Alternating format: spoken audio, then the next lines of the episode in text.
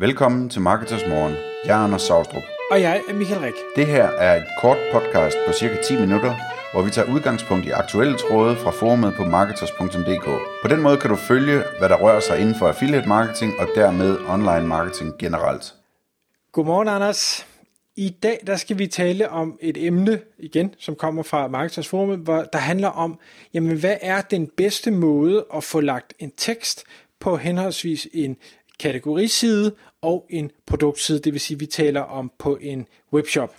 Og spørgeren, han har lidt forskellige muligheder, han arbejder med, hvor han siger, jamen skal jeg tage mulighed 1, som er en overskrift, og så en lille introtekst på måske 100-150 ord, og så alle mine, alle mine produkter, og så kan jeg tage en lang tekst til sidst, eller skulle jeg hellere lave igen overskrift, en lille introtekst på de her 100-150 ord, men så holde den lange tekst oppe i toppen, men vælge at skjule den via sådan noget, jeg tror det hedder accordion, altså ligesom harmonika, sådan noget fold ud, noget hvor du kan klikke, hvis du vil læse mere. Så i bund og grund vil han visuelt have mere eller mindre det samme layout i de to muligheder, men i den første mulighed, der vil den lange tekst stå nede i bunden, i den anden mulighed, der vil den lange tekst stå op i toppen, men skal foldes ud for at kunne ses. Og hele hans baggrund for at stille spørgsmål, det er, jamen, i forhold til SEO, hvad er så den bedste løsning? Ja, det er virkelig et klassisk spørgsmål, og en problematik, som stort set alle står med. Jeg tror, den bedste måde at svare på det er at tænke på den søgendes behov. Altså simpelthen gå efter at dække den søgendes behov bedst muligt. Og så selvfølgelig teknisk skal det være sat op, sådan, så det overholder Googles retningslinjer osv. Men hvis man kan ramme en model, for eksempel på en kategoriside, hvor man for alvor tager den søgendes behov alvorligt, så tror jeg, man er nået langt. Og altså... når jeg sådan laver keyword research for kunder og kigger på, hvordan de ranker i forhold til deres konkurrenter osv. i forbindelse med de kampagner, vi laver for dem, så ser jeg tit, at de sider, som ranker på sådan grundsøgeord, altså en eller anden kategori, sko eller smør eller et eller andet i den stil, er simpelthen kategorisider fra webshops. Så hvis jeg søger efter sko, jamen så får jeg 10 forskellige webshops, og hvis jeg klikker på dem, så kommer jeg ind på deres kategorisider, og jeg kan ikke finde det eneste resultat i Google, som viser mig noget andet om sko, end en hel masse sko på række. Og det er selvfølgelig fordi, at det er de her webshops, de helst vil vise på deres kategorisider. Det er alle de her sko, de har til salg, og der er rigtig mange af dem, der søger, som bare gerne vil se en masse sko, de kan vælge imellem. Jeg synes, det kunne være interessant at arbejde mere med at give nogle flere muligheder, når man lander på sådan en kategoriside, fordi det er klart, at man vil gerne vise alle de her produkter, og hvis man har en artikel, der skal sådan ligesom give noget tyngde og indhold til siden, så vil man måske helst have den nede i bunden, men så har man samtidig alle de her produkter ovenover, som gør, at der ikke rigtig er nogen, der kommer ned til bunden. Og det kan man så løse ved at have sådan noget accordion op i toppen, eller man kan også løse det ved at have nogle anchor links ned til bunden. Det vil sige, at man ligesom op i toppen har nogle knapper, der er nemmere at se og forstå, som man kan klikke på, og så scroller browseren automatisk ned til bunden, hvor de her ting, de er forklaret osv. Ja, altså det er det, som jeg synes er det mest interessante, hvis man ligesom kan få indholdet med på en måde, så folk de får det læst, hvis det er interessant for dem, og de hurtigt kan springe det over, hvis det ikke er interessant at komme ned og kigge på alle de sko, man har til salg i webshoppen for eksempel.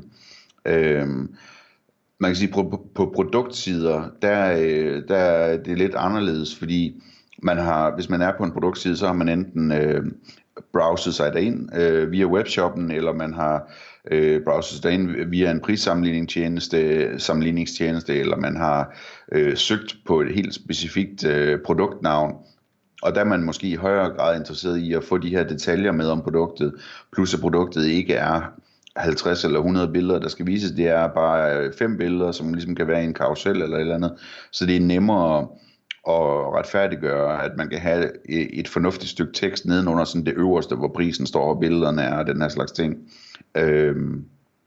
Og det synes jeg, man skal gøre, fordi altså, jeg kender det fra mig selv, når jeg browser produkter, det gør jeg meget på Amazon, ikke? Jamen så ser man billederne og kigger på prisen og kigger på fragtprisen og ser sådan de indledende ting, og så kommer man hurtigt til, at jamen, jeg vil gerne læse mere om produktet og se, hvad dimensionerne er, og hvilke materialer det er brugt, eller et eller andet den stil, hvor lang batterilevetiden er. Og så klikker man ligesom op i toppen på mere produktinformation, så scroller den bare ned i bunden af siden, hvor de her produktinformationer er, og man så kan finde dem, eller scroller ned i siden ned på siden, hvor der er spørgsmål, der er besvaret af andre, eller reviews og så videre. Det synes jeg virker rigtig godt på de her produktsider, at man stoler på, at folk de er et sted i købsprocessen, hvor de tager sig tiden til selv at klikke rundt og finde alle informationerne, så de skal egentlig bare være på siden. På kategorisiden synes jeg, det er sværere.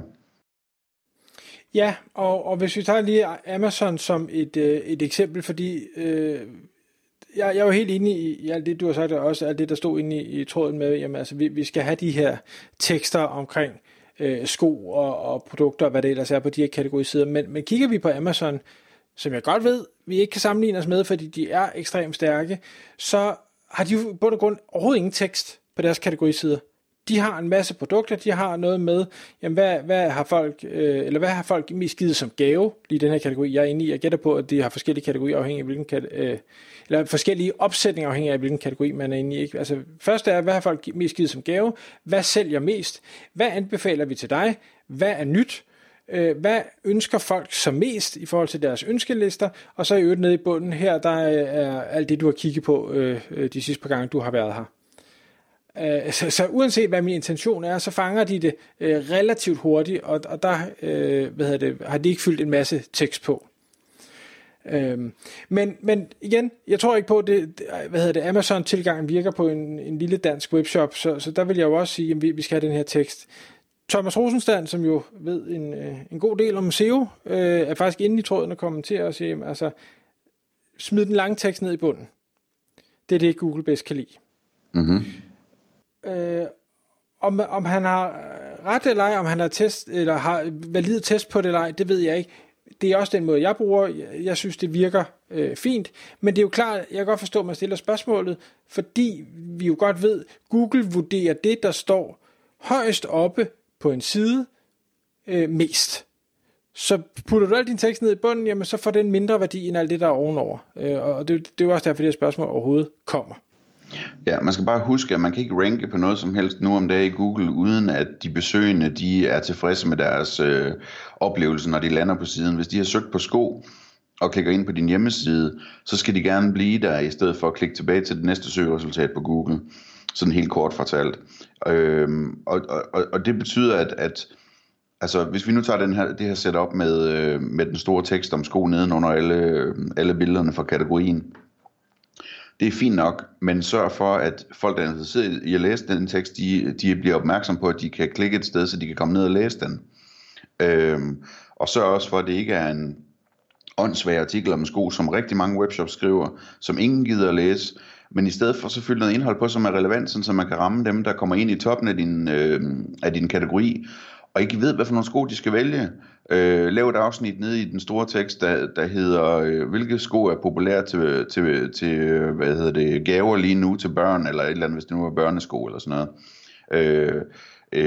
Lav et afsnit, der hedder, hvad er moden i år, hvad bliver den næste år? Lav et afsnit, der hedder, så man ligesom op i toppen af siden kan ramme nogle af de her search intents, altså det, som folk de efterspørger, eller kunne tænke sig at finde, når de søger, i stedet for bare at vise dem en masse sko, hvis ikke de lige ved, hvad de skal vælge.